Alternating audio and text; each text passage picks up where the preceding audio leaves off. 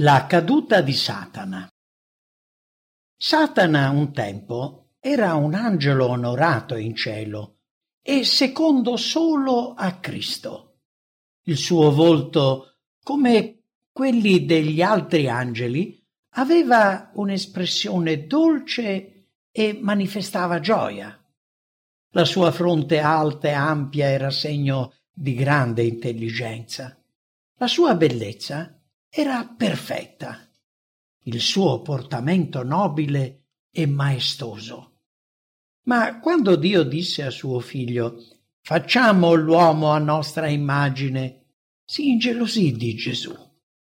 Avrebbe voluto essere consultato in merito alla creazione dell'uomo e siccome questo non avvenne, cominciò a nutrire invidia, gelosia e odio desiderava ricevere gli onori più elevati del cielo, simili a quelli tributati a Dio. Fino a quel momento in cielo tutto era in ordine, in armonia e in perfetta sottomissione al volere di Dio. Ribellarsi contro questo ordine e contro la volontà divina rappresentava il peccato più grave. Tutto il cielo sembrava in movimento. Gli angeli erano divisi in gruppi e ognuno aveva un responsabile che lo guidava.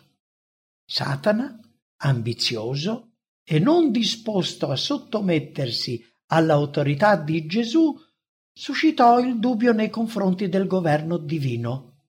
Alcuni angeli simpatizzarono con lui e aderirono alla sua ribellione, mentre altri difesero con forza l'onore e la saggezza di Dio nell'aver accordato autorità al figlio. Scoppiò quindi un conflitto fra gli angeli. Satana e i suoi sostenitori volevano riformare il governo di Dio. Cercavano di sondare la sua profonda saggezza e comprendere i suoi obiettivi nell'aver innalzato Gesù e avergli conferito poteri illimitati e dominio si ribellarono all'autorità del figlio. Tutte le schiere angeliche furono convocate di fronte al Padre per essere giudicate.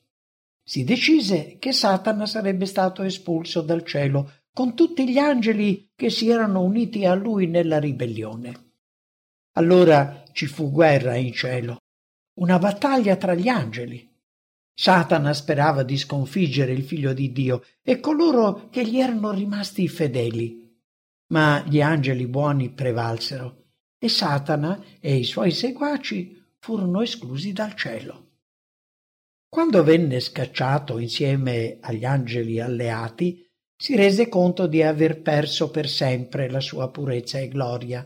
Se ne rammaricò e desiderò ritornare in cielo era disposto a riprendere il suo posto o qualsiasi altra posizione gli fosse assegnata, ma non era possibile.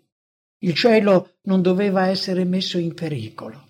Se fosse rientrato, tutto il cielo si sarebbe contaminato, perché il peccato era iniziato con lui, ed egli covava dentro di sé i germi della ribellione. Satana e i suoi seguaci piansero e implorarono per ritrovare il favore di Dio, ma il loro peccato, odio, invidia e gelosia era così grave che Dio non poteva cancellarlo. Doveva sussistere per ricevere la punizione finale.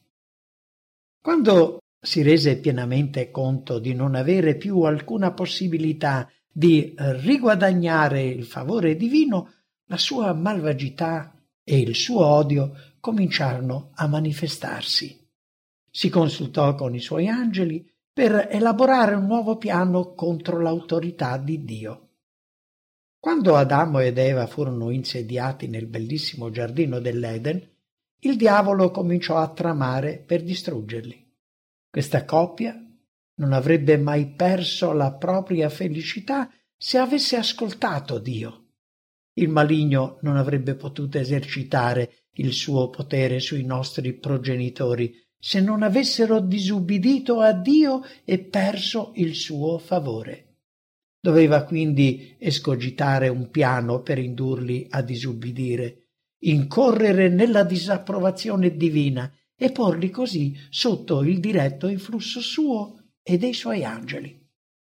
Satana decise quindi di assumere un'altra forma e fingere di interessarsi dell'uomo.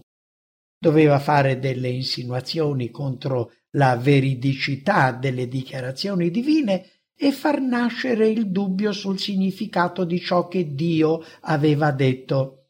In seguito avrebbe suscitato in loro la curiosità, spingendoli a indagare negli insondabili piani di Dio. Proprio lo stesso peccato di cui si era reso colpevole lui e a ragionare sul motivo delle sue restrizioni in merito all'albero della conoscenza.